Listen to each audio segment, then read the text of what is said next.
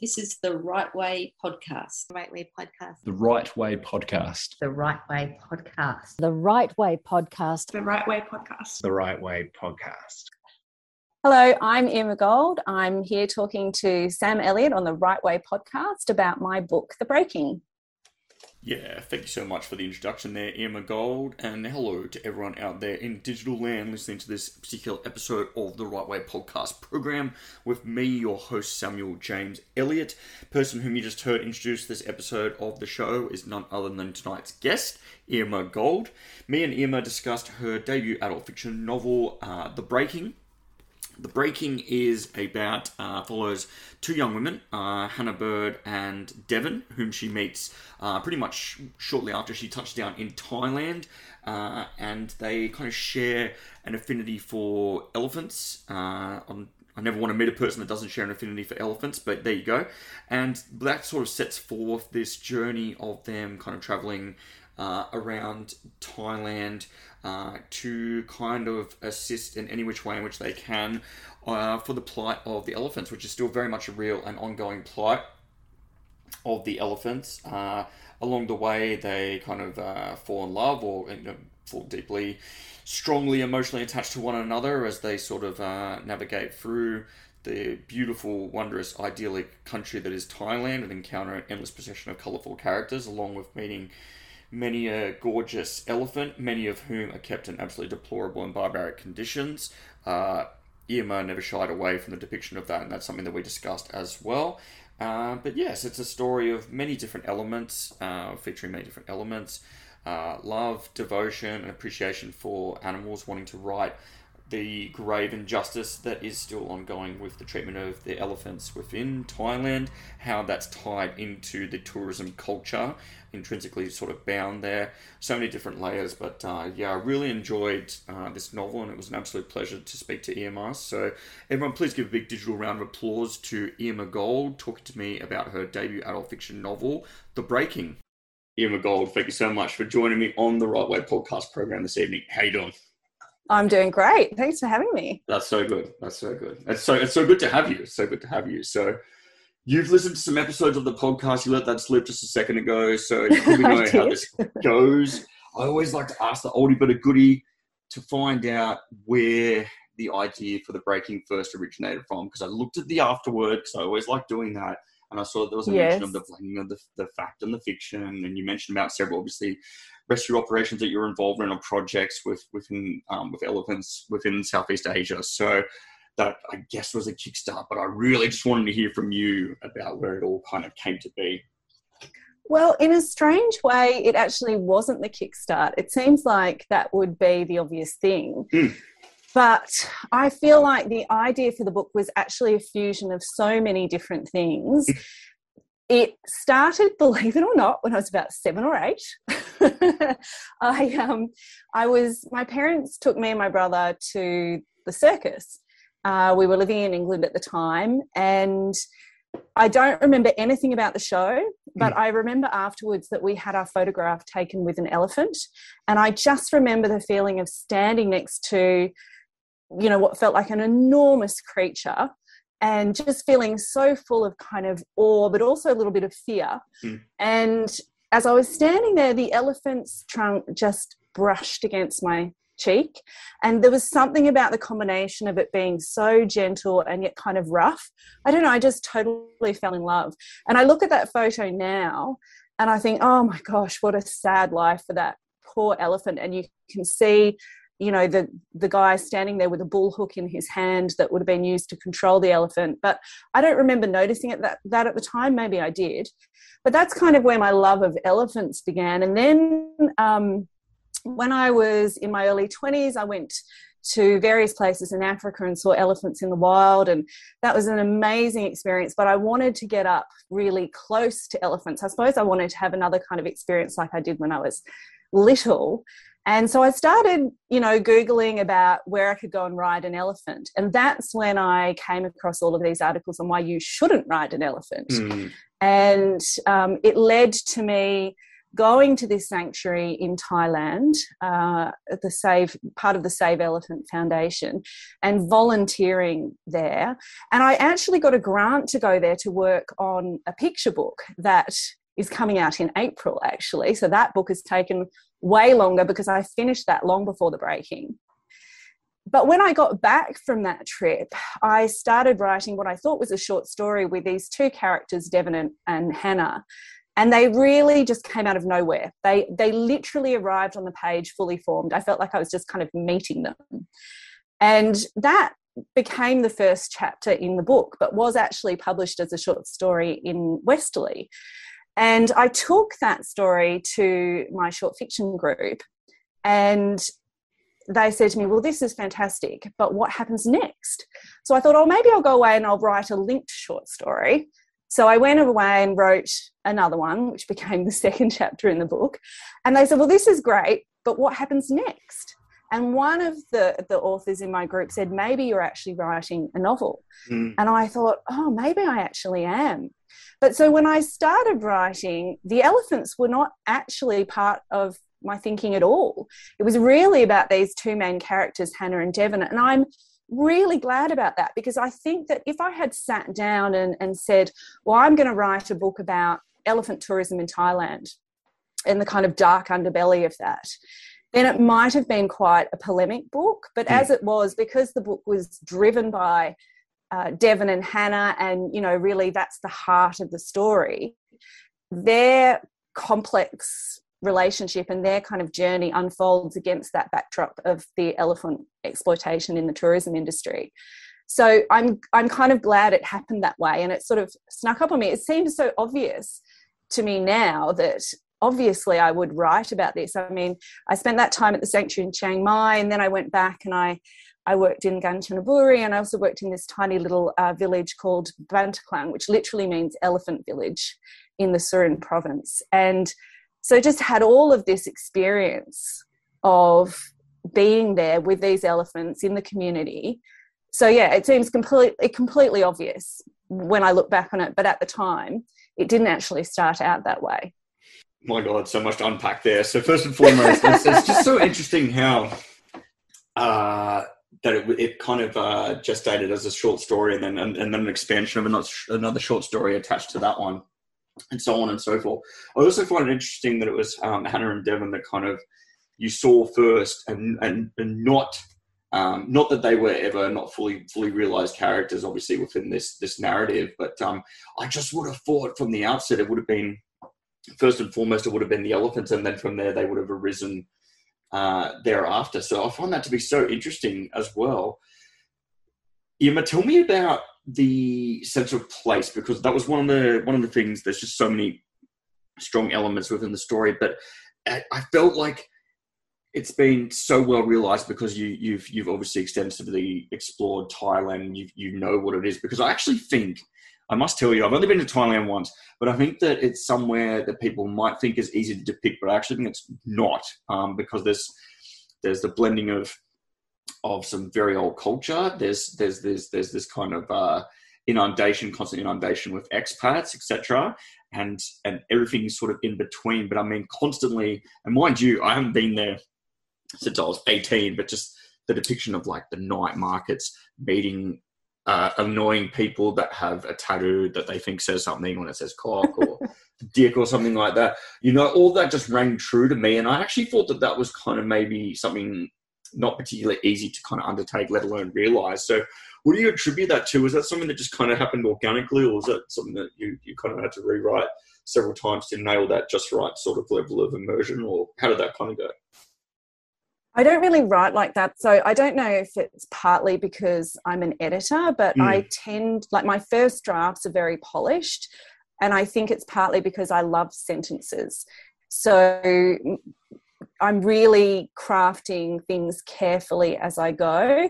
There's a real drawback to that in that you can end up having to cut a whole load of words that are really good.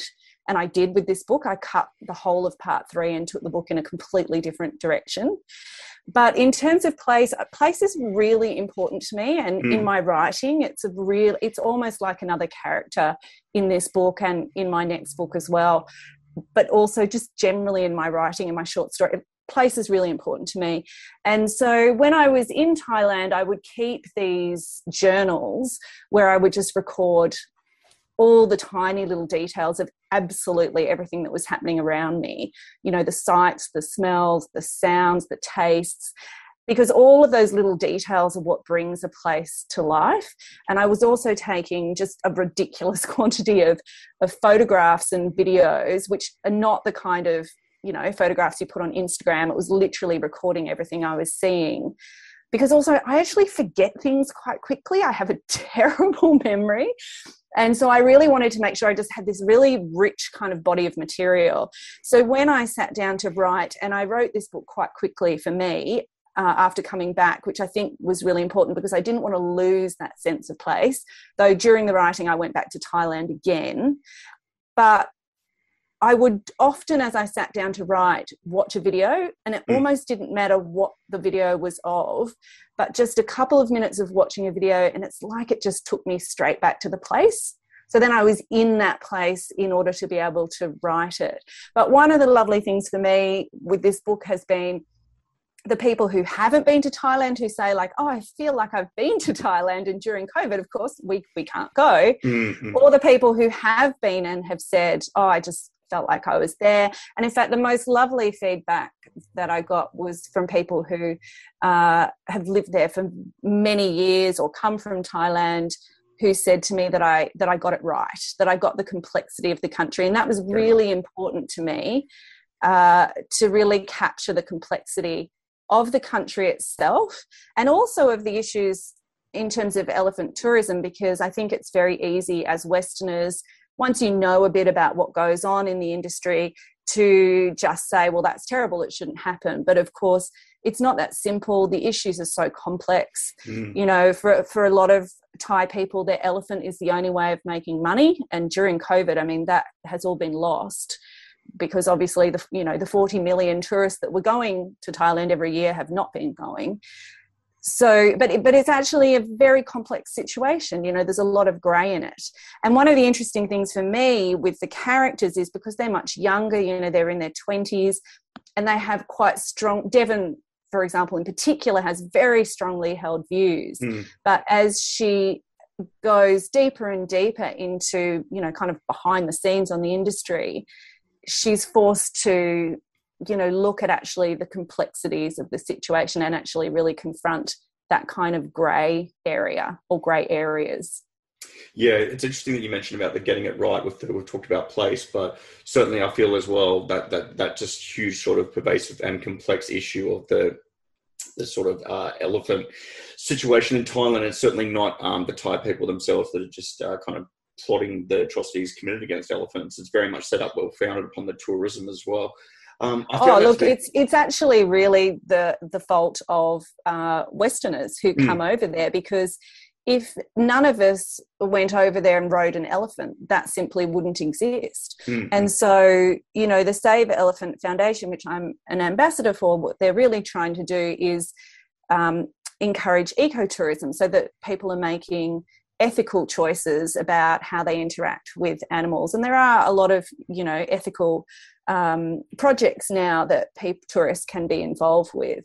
But really, the responsibility lies with all of us. And you know, through this book, almost everybody I know who's read it has said, I had no idea what was happening. Mm. Absolutely no idea. I did have this one lovely bookseller who I met when I did my book tour, which was amazing that it managed to go ahead in COVID times. I just hit an incredible three week period where I managed to to have it happen.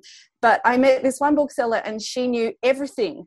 And she was the first person I'd met who knew just all about it outside of, you know, kind of animal activists. And that was so amazing. She was like, oh, I didn't know anything about your book. I'm going to sell this to everyone I know now. so it was lovely to meet somebody who, who knew all about it. But most people, when they read the book, they have no, you know, they had no idea and a lot of people say to me, I'm, I, you know, I rode an elephant in Thailand however many years ago, and I, I feel terrible about that now. I did that. I did that when I was 18 years old, uh, and I thought of that straight away when I was reading it. Because again, yeah, I mean, I was an 18 year old kid um, I didn't know anything. But that being said, I remember at the time thinking it was it was it was it was weird, and I t- certainly feel terrible about it now. Um, but I thought of that throughout throughout that period, and I dare say there's probably a lot of readers that, that do that as well.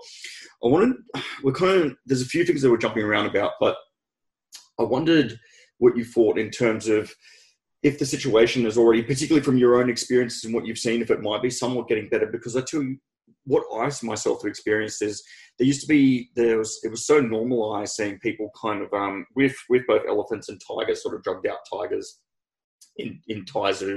Um, I I didn't um, see that. I didn't go near that, but I saw or have heard of people posing of tigers and they do stuff. They poke them in the face to essentially piss them off to give it like a better photo and that sort of stuff. And I feel like that uh, has seemed to be eradicated at least from the social medias a bit. And I'm wondering if that by extension is also the sort of similar situation, if you feel with elephants as well, if it's not as popular or as accepted to ride elephants um, within Western tourists as it might have potentially one day been or previously has been. I do think it's changing, but I Mm. think the majority of people still aren't aware of what it actually entails. Mm. So I think a lot of people have general concerns, but they're not quite like you say when you rode. And I, I mean, I would have ridden an elephant when I was 18 too. I wouldn't have had a clue. Mm. Uh, but but I think you know sometimes people do, and they have these kind of you know they're like, oh, I'm not sure this is okay, but they don't really know but I've also experienced people who are completely oblivious because they do want that Instagram photo. And in fact, there was one incident that happened which I did use in the book where you know uh, actually me and one of the other volunteers snuck into a circus because we didn't want to pay but we wanted to witness what was happening and we saw you know one of the elephants was picking up one of the tourists by its trunk, you know, pulling pulling her up so she could have this great photo taken for social media. But as this was happening, the mahout actually brought the bull hook down onto this elephant's forehead. Oh, and there was blood trickling down the forehead. Hmm. And neither one of those girls, the one taking the photo or the one actually with the elephant, appeared to notice anything. Mm. And I, it was, it was horrific to see, and just a very small thing actually in the scheme of what happens uh, to elephants. So, I think on the one hand, I mean, as I said, if you Google it about riding an elephant, the first thing that comes up is why you shouldn't. But it does seem to be, whilst there is more awareness. I think there's still such a long way to go.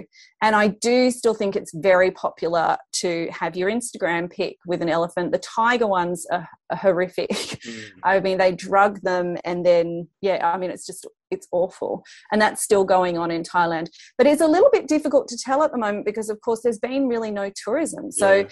at the moment in Thailand, there's, there's this kind of horrible situation for elephants, which is maybe equally as bad as, as what they were in before, which is that there's no work for them. So their owners can't afford to feed them properly. So they're starving. And, and there's just, you know, there's elephants that um, are being rescued um, to the sanctuary, but, you know, they, you can't rescue them all. There's just so many still who are suffering. So it's a, it's a different situation at the moment. It'll be interesting to see what happens once tourism starts up again. Yeah, I mean, with the, so I'm, I'm going to try, I'm not sure exactly how to pronounce it, the breaking, the Phajaan, Phajaan? Phajaan, Phajaan, yeah. Phajaan. Can you just tell listeners just a little bit about that, Irma, as to what that is? And there's also, I believe, a, a westernized version as well, which you also make mention to yeah. as well. Yeah, so the Phajaan is the, the it means the breaking essentially mm. or to break an elephant's spirit. And every elephant goes through this process. Any elephant that you see in the western world in a circus or a zoo has also been through a version of this process. In america the circuses were using shock treatment as well.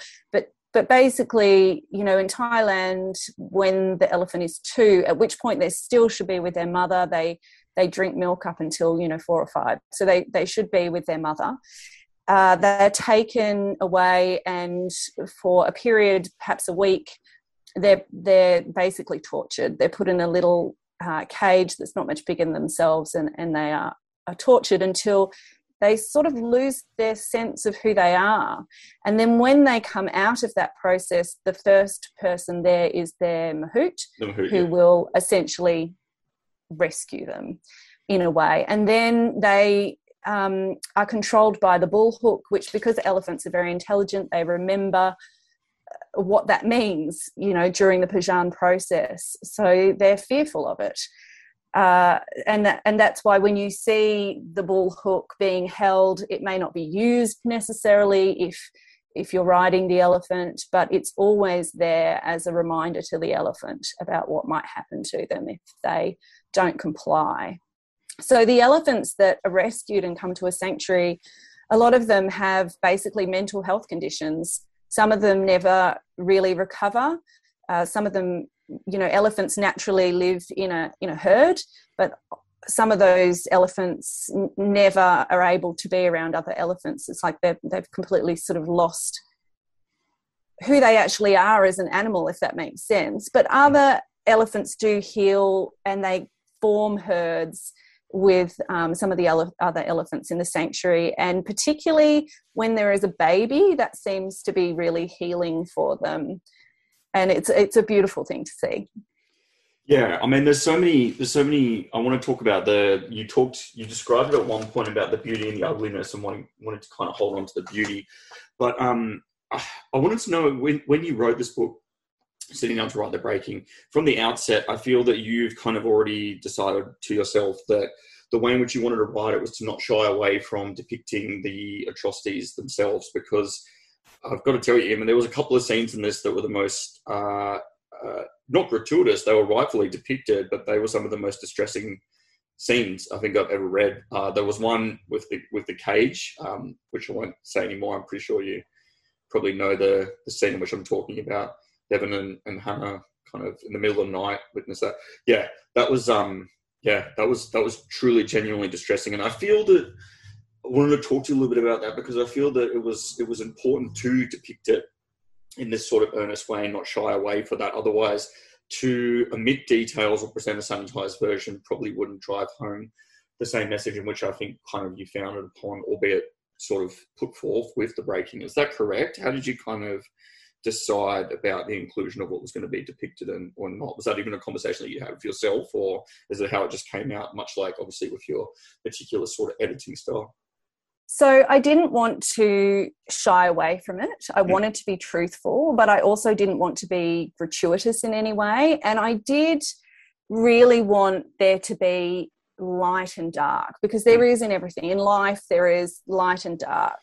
And so, although I know a lot of people have said to me there's a couple of scenes in the book that they find hard, I was very careful about making sure that actually there's breathing space hmm. between those. And I didn't want it to be relentless for the reader. I actually think there's also a lot of joy and lightness in the book.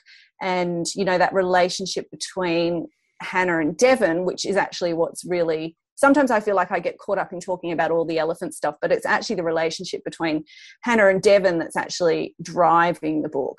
Um, and so that really, I guess, in a way, allows me to take the reader on a, you know, on a particular journey. So I guess I didn't want, one of the things I really didn't want is for people to not read the book because they thought it was going to be too hard. Yep. And so what I really hope is that people fall in love with Hannah and Deven and are willing to then kind of go on this journey with them.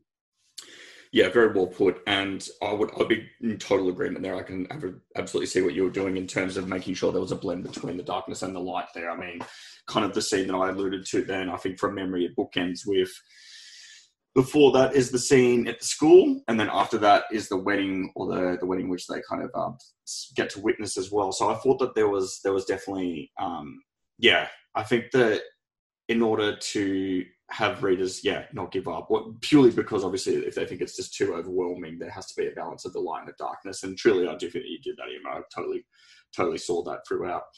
I'm I'm always glad. It's it's so funny that you're talking about saying that it can be you can find yourself getting into discussions about um, more the elephants rather than Deven and Hannah. Like it's something that, that, that kind of kind of seemed to arise like that. I also like like I said earlier on. I mean, like I just found it so interesting that they they were kind of what you started with, and then from there, the elephants kind of kind of were woven into it because. I just find it so interesting, but funnily enough, and here's here's I'm going to I'm going to splice splice the two different elements. Actually, some of the most beautiful passages that I liked the most um, were actually Hannah observing Deven with the elephants. There was a few throughout. Um, there was the first one was when things weren't kind of uh, as intense as they got, which was witnessing. I think it was oh, testing my memory. Uh, the elephant's name began with M. It was like Malai or testing your memory. Do you know? Do you know you're testing my memory? Oh, okay, okay. I did write it down. I, I wrote it down, but I'm, I'm, I'm, trying to see my hieroglyphics here. I think I'm pretty sure it's Malai. Malai hugged Deven at the start. Yes, so I know the scene you're talking about. Yeah. Okay, good stuff. All right, so there was that, and then very later on with um with Yucathon. You, yeah. yes. Um, there was another scene, and there was like this beautiful passage, and it was talking about how she was encircled by elephant, or words to that effect. I'm butchering it, but yeah. And I just thought that those were some of the nicest scenes because because I felt that the uh, in many respects two women are very very different in terms of the context of their their lives of what life stage they're at as well as their upbringings and you know their past. But they share this affinity for elephants. And I think that lends itself to them kind of gaining insider appreciation for one another because they can see I guess it it it denotes a gentle and loving soul that can love or not bear to see sort of uh, an unkindness or violence committed against such a kind of singularly, I don't know, innately beautiful animal. What do you reckon? I'm rambling a bit. Hopefully, there was something in there that sound made somewhat sense. Yeah, well, the other thing that I realized as I was writing the book, and mm. it's not something I deliberately set out to do. It's it's almost like, as I say, these characters kind of arrived, and so mm. I almost felt like they were revealing themselves to me.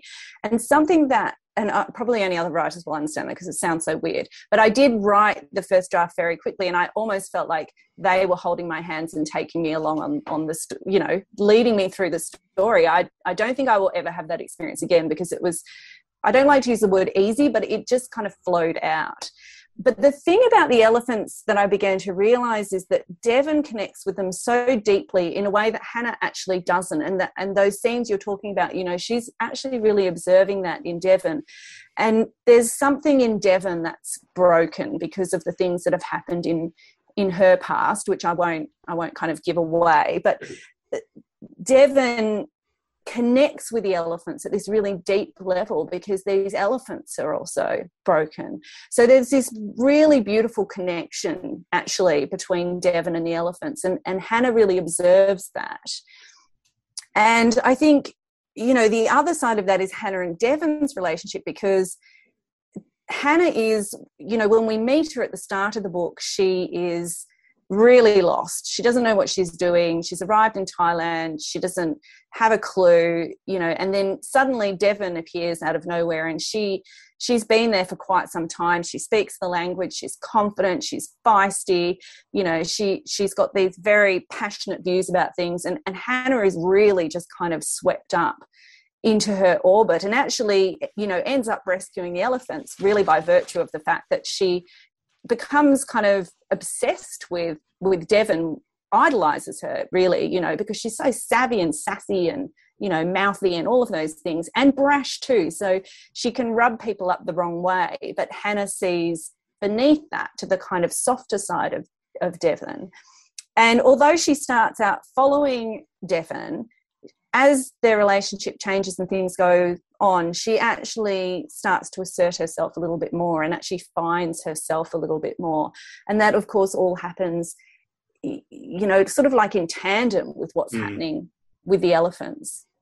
Yeah, very much so. I totally, totally pick up, and I like the way in which you put that with the the tandem with what was happening with the elephants because I felt that too, um, particularly towards the the latter half or the climax itself, which like oh, when oh my goodness, when I read that, um, I did not expect that, Gemma. I did not expect that. So yeah, uh, yeah, in the best in the best way imaginable, in the most confronting way imaginable. But yeah, yeah. I wanted to. I felt that the thing that I liked about Hannah and Deven, and I wanted to kind of ask you about this as well, more broadly, and it probably applies to your experience when actually being boots on ground, kind of exploring Southeast Asia. Um, it always fascinates me that there's um, particularly a, a, lot of Westerners. I mean, they, they meet an endless procession of very interesting characters, like the German couple, some of the Aussies, the Kiwi Mick that owns the the bar, all that sort of stuff. But I feel that it never ceases to amaze me that these people that kind of a lot of them come from somewhat kind of um, not so much of Deven's case, but um, within Hannah's and who she embodies come from somewhat um, comfortable, at the very least privileged, if not um, backgrounds uh, are willing to go and completely go into live this almost like monk life of very reduced circumstances uh, in order to take up this cause of kind of the conservation of elephants or kind of trying to right this this ongoing sort of plight of the elephants. What do, what do you think it is about that particular cause, even from your own experience, that that has this sort of profound effect on so many disparate people that come from all sorts of walks of life?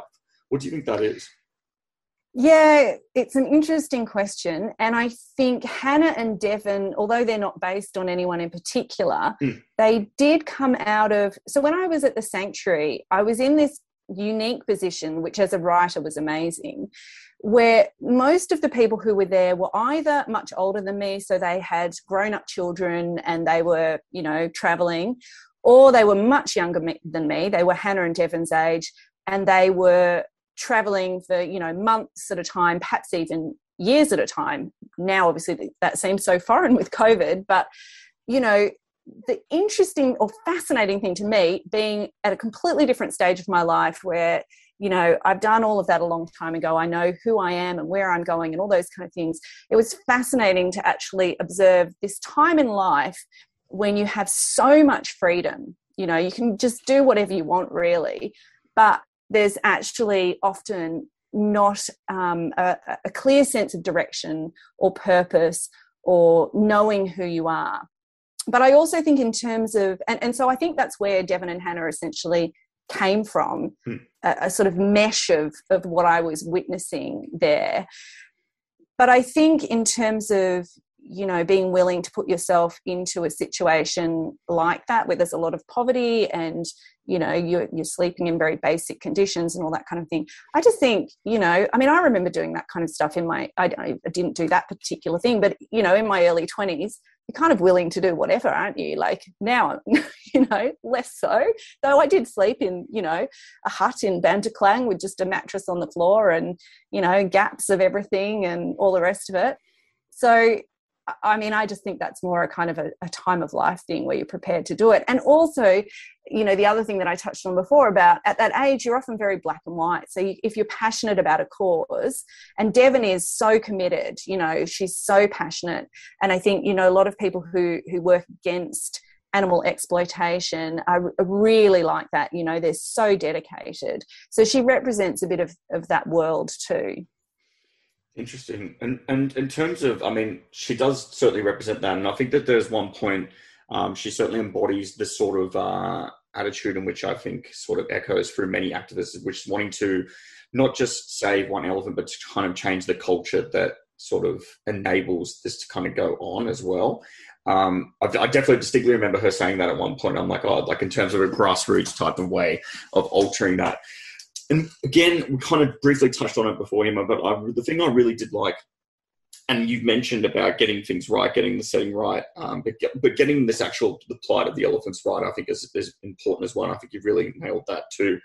The, so again, and, and you've mentioned how there are many readers that have told you, freely told you that they heard, they knew nothing about this. I didn't either. There's like the case of the elephants that had been painted that were coming back from festivals, and it was kind of like a case of well, they got well fed for that, even though they got obviously coated in, in, in paint. And I wondered, I wanted you to talk a little bit about that as well, kind of like the what you maybe whether you've encountered it or whether you've heard of it, but how it's it's kind of intricately bound within this sort of uh, and again it's kind of maybe a little bit different now in terms of the worsening situation because obviously the tourism just isn't there to to fund the, the feeding of the elephants elephants but in terms of your experience beforehand and maybe perhaps with the shaping of the novel how was that sort of that culture tied within sort of the tourists and, and the way in which it was kind of the money was pouring in albeit not.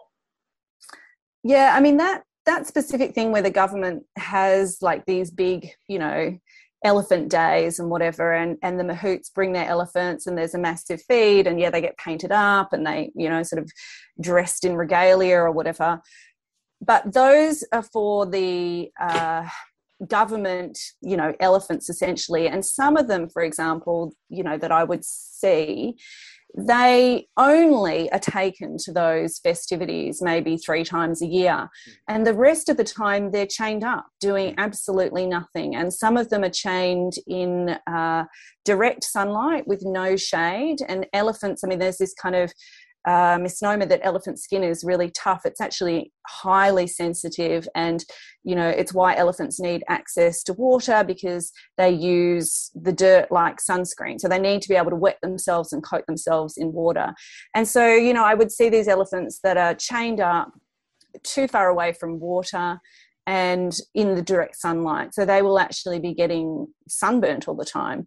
And elephants, when they're not working, and, and in the case of these government elephants, as I say, they may only be, you know, going three or four times a year to actually go to these uh, festivals.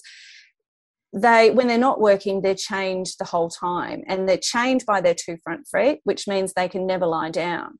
Now, an elephant lives 70 years. You know, they live as long as humans, and it means their whole life they can never lie down to sleep. So, these are the kinds of things that are happening behind the scenes that tourists just aren't aware of. And in that little village that I stayed in, Bantaklang, there are um, hundreds of elephants there who are working elephants. So I was uh, staying in this little hut, and chained up behind me were five elephants in a circle. And they just stay there the whole time unless they are taking people for rides, for example. And then the elephants that are taking people for rides walk, you know, maybe 10 hours a day, carrying people on their backs. Uh, their backs are the weakest part of their body. If you look at a, a elephant's skeleton, you can see why their spine is the weakest part, much weaker than our spines because of the way the bones sit. And they have to have this huge weight on their back carrying people. And often, you know, you'll see an elephant who has been taking uh, people on rides, the bottom of their feet, uh, feet are unnaturally smooth just from walking over and over all day long. So it's almost like there are these opposite extremes. You know, some are just chained up all the time, some made to walk all day, but then chained at night so they can't lie down and rest. It's um, it's just an awful situation, and as I say, really, it's Westerners who are actually driving that. Uh, so unless we de- we demand ethical situations, they they won't change. But there is a lot of movement there. There is a lot of movement um, in terms of even you know um, places that were using uh, treatment of elephant that wasn't eth- ethical are actually converting to a different model. So it's just a matter of when you go over there, finally, when we when we may actually be allowed to again, that you know you need to do your research which is not easy because there are a lot of places that now put sanctuary in their name because they know that uh, that sort of appeals to people. So you have to really be doing a lot of deduction. So asking yourself you know am i going to be allowed to pet a baby elephant? Because if you can do that away from its mother and, and no mother will allow a baby elephant to be petted unless it's been broken you know can can you ride the elephant? Is the are the elephants giving uh, shows? Are they performing tricks? Are they doing painting? Uh, which again you know people think is this lovely thing but the elephant can't actually see because they ha- actually elephants actually have quite poor eyesight and they can't actually really see what they're they're doing and the brush that they use has like this kind of um, like tea in it and their trunks are so highly sensitive and that gets shoved up their trunk. So it's actually really painful.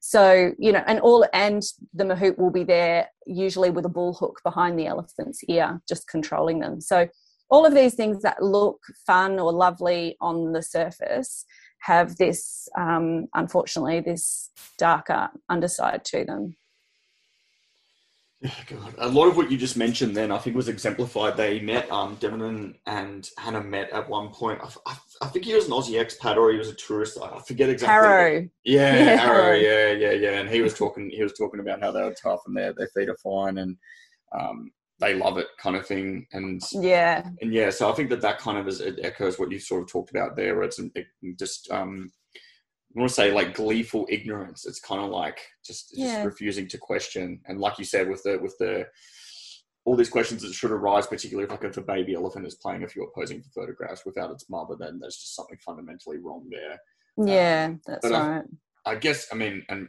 mind you, Irma, like you're much more of a, an expert with this than I am, but I would just, I would, at least I'd like to cling to the hope that I think that that's kind of like more questions are being posed with that. But it's just so hard to tell at the moment because of the pandemic, isn't it? Like, yeah it is hard so yeah. But anyway, I would like to know, Irma, what was the, if there was any scenes in which, uh, and again, we've talked about the beauty, beauty, the beauty, we've talked about the ugliness. I wanted to know if there was any that you yourself found particularly confronting to write, and then maybe you needed to take some time. It took you some time to kind of confirm whether it was going to be included, or if it was not something that. Again, you mentioned about your your very uh, interesting writing process of being obviously probably an editor, so it probably helps you with that regard. But if there was any that you you found to be um, difficult to write, particularly in, in in light of the fact that this isn't just stemming from your imagination, but a large portion you've you've seen such things before. I mean, I know it's a work of fiction, but you know, even just then, you mentioning seeing these uh, these animals chained up, or these elephants chained up, you know, nowhere to go for for a large portion of the year in sort of direct sunlight. All of that would have to have some sort of profound impact on you. Well, obviously enough to compel you to write this novel, but yeah, tell me a little bit about that, Irma. Was there sort of that sort of stuff, or or, or how that kind of yeah it was i mean it was very difficult to to witness Mm. uh, you know i was there working on a project with elephants who were not in that situation and the idea for that one which is uh, the surin project is that it's showing the community that there's a different way to to look after elephants. And so you know with, with the elephants that we were working with they weren't chained up by two feet. Uh, you know they would be taken out for walks every day. There were no bull hooks used. They weren't performing for anybody and so on. I mean i think there is a range when when you think about what is ideal for elephants there's you know a range of experience. So obviously on the one hand the best is that they're in the wild but but their habitat is shrinking dram- dramatically because you know we humans are expanding so they have very little room left. There were once 100,000 elephants in Thailand. There's now i mean it kind of estimations vary but there's around 4,000 half of which are in the wild half of which are in captivity. So there's a tiny number left now. And those that are in the wild it's their their habitat is shrinking. And and there are problems with uh, encounters between you know elephants and farmers. There's a big problem with that in india as well. Uh, but but if you think about it on a spectrum then the worst is when they're you know in in circuses or zoos being made to perform you know suffering under the bull hook being chained 24 7 all of that kind of thing. And then in the middle there's a range so, you know, being in a sanctuary where they're free to just be elephants isn't ideal if they can't be reintroduced into the wild. And then there's kind of a graduation. So there's the Surin project, you know, they're still in that community, but they're in a much better situation than the elephants around them. So you are witnessing what is happening, what the reality of the tourism industry is. And yeah, it's really, it's really hard to see really hard to see when you care about elephants. And the interesting thing is when you go, so I, my first experience was to be at the sanctuary, and there the elephants make so much noise. You know, they're always and elephants make all kind. I know we know elephants trumpet, but they make all kinds of different noises. You know, they sound like mice and motorbikes, and you know all sorts of things. And they're always touching each other, always. They and they're so protective of each other. And then when I was working on that uh, project in Bantaklang in the Surin province, you you see that the other elephants that are all chained up and they make hardly any noise. They they are almost inert. They're not touching each other, even the ones that are within touching distance. They're really shut down. And so often, um, you know, people say when they ride an elephant, oh, they seemed fine. But if you know how elephants behave, you know that those elephants that are being ridden are not fine. They're not behaving in the way that elephants normally behave. And if you go from one to the other, it's really stark. I mean, I would hope that it would be obvious to anybody how how different it is when they're actually happy and free and when they're when they're not, when they're in captivity and, and being made to work yeah, for you to see that, I mean, like it just even obviously reading with reading the book was just you know it's just absolutely heartbreaking some some stuff. And I mean, I know that you've you've you've you've gone to great lengths to ensure that there's like the what we've talked about the dark, the darkness and the light, you know, and the contrast between the two, but ensuring that one never outweighs the other kind of thing. Um, yeah. But yeah, I just that, that was that was my main takeaway from it, I guess, and like I kind of looked at it in a, in a way as um, it felt like an important novel you know, and like I think that that kind of term gets thrown around a bit, um, but it kind of and and and by virtue of far be it from me to be the testimonial. I mean, like what you've heard from booksellers and all these other people that have met, you know, you've met throughout your, your course of that um that three week kind of uh, rockstar in and out sort of before COVID kind of uh, the scourge of COVID kind of threw a spanner in the works. I think that just like again show like shows that uh, how much of an impact it's obviously had, yeah, because other people have said, well, I didn't know anything about that, now I do. So I think then, you know, if I was you, I'd probably take my takeaway would be like, well, if I've gotten to one person and they've read that and then you know been edified within some way, while at the same time getting to enjoy and be engaged with this story, I'd probably consider that a bit of a win. I don't know. What do you reckon? Yeah, totally, totally. I just, I guess I really hope that it it gets people thinking because when you read the book hopefully you realize there's no it's there's no answers in there. It's not black and white. It's mm. a complex issue. There's no easy solutions. And uh, what i hope is that it gets people uh, thinking about it having conversations about it you know talking to other people about it. And yeah if it if it stops you know one person, hopefully more people. Certainly from my conversations, I think it's done that. Uh, you know, that's great. You know, that's that's really great. Yeah, that's so good. Look, what I want to leave on, and you've heard episodes of the podcast before, and it's the kind of the crux of the show. I always want to know about it because it always fascinates me, and there's never two answers that are the same.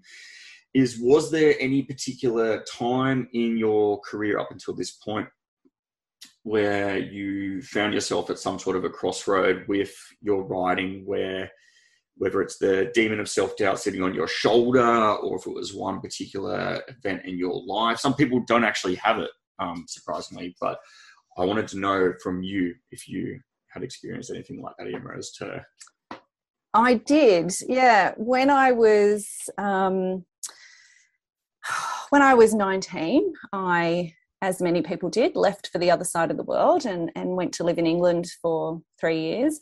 And while I was there, I stopped writing. And it's I'd never considered that I could ever be a writer. It was not something that I ever thought you could actually do.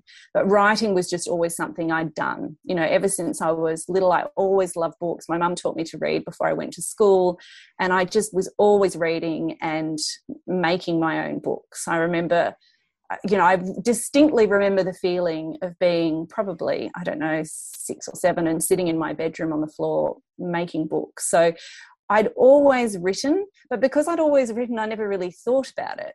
But mm. then what happened was when I went overseas, I was so busy working and partying and traveling that I stopped writing.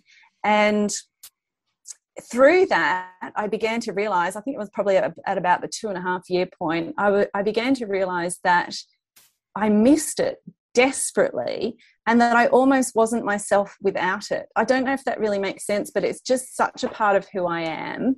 And I love writing. I know some people talk about, you know, the writing process as being torturous. And obviously, there are really hard things about it. And in fact, my my next book, the first draft was so painful, so difficult.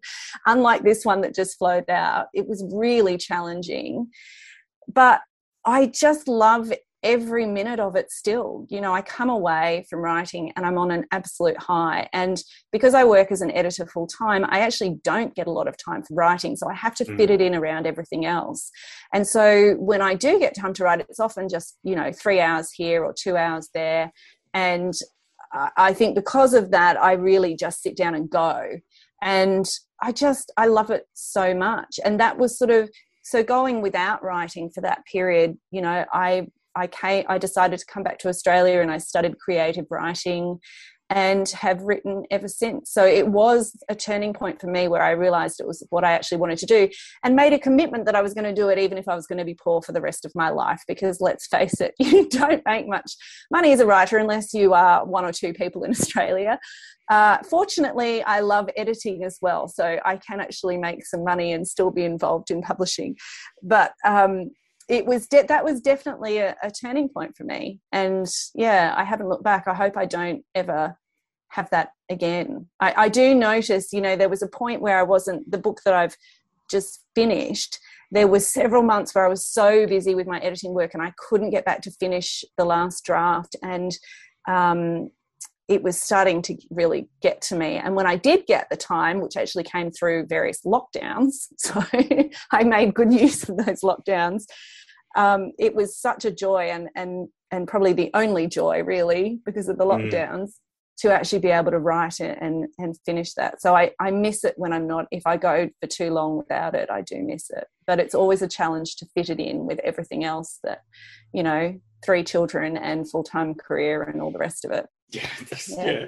yeah, yeah I, like yeah. First of all that's really good to to hear that that it um that there was like this this period where there was there was a time where you were away from it and it just further reinforced just how vital it was in your in your core being to continue that. So i love hearing that. My hat goes off to you. I mean like you know i'm, I'm, I'm um, I've got my beautiful girlfriend but we've only got a cat. I don't have uh, children. And my, my like i just meet some incredible people that manage to fit in a full-time job uh, raising of children all these other obligations and writing um, you know as well. So yeah that's so good to hear. But um yeah, absolute pleasure talking to you on the show. Thank you so much. Oh, thank you for having me. It's been wonderful. So, everyone, there you have it. That was me and Irma Gold discussing her debut adult fiction novel, The Breaking. So, uh, huge thanks again to Irma for talking to me on the program about The Breaking. Uh, you can get a copy of The Breaking from the her publisher, the good folks at Midnight Sun Publishing now. So, be sure to get a copy in your hot little hands there. Uh, big thanks again to Irma for talking to me. Huge thanks also to you for listening to this particular episode of the Right Way podcast program. If you haven't already, be sure to, if you're listening to this on Spotify, give a cheeky click to the follow button that's there, tantalizingly close to the top of the profile for the Right Way podcast. And if you also haven't already, while you're in the mood to do something that you haven't done uh, already, be sure to check out the ever proliferating back catalogue of episodes that are now extending as far back as uh, October. Don't quote me, I think it's October 2020, right all through 2021. And if that's any indication as to what 2022 is going to turn out like, there's going to be a million trillion new episodes coming out. Uh, I can certainly attest that I'm fully booked up until I think July time uh, so far for 2022 with a lot of uh, another you know amazing lineup of guests and some staggeringly talented people. You're absolute joy to speak to. Uh, so in the interim, thank you. Please do listen to all back episodes. Tell everyone about this program. Uh, and also, yeah, thank you to you. Stay safe. If you haven't gotten your booster already, please do so. And just generally leave a lead, I should say, a good life and always continue to read amazing books.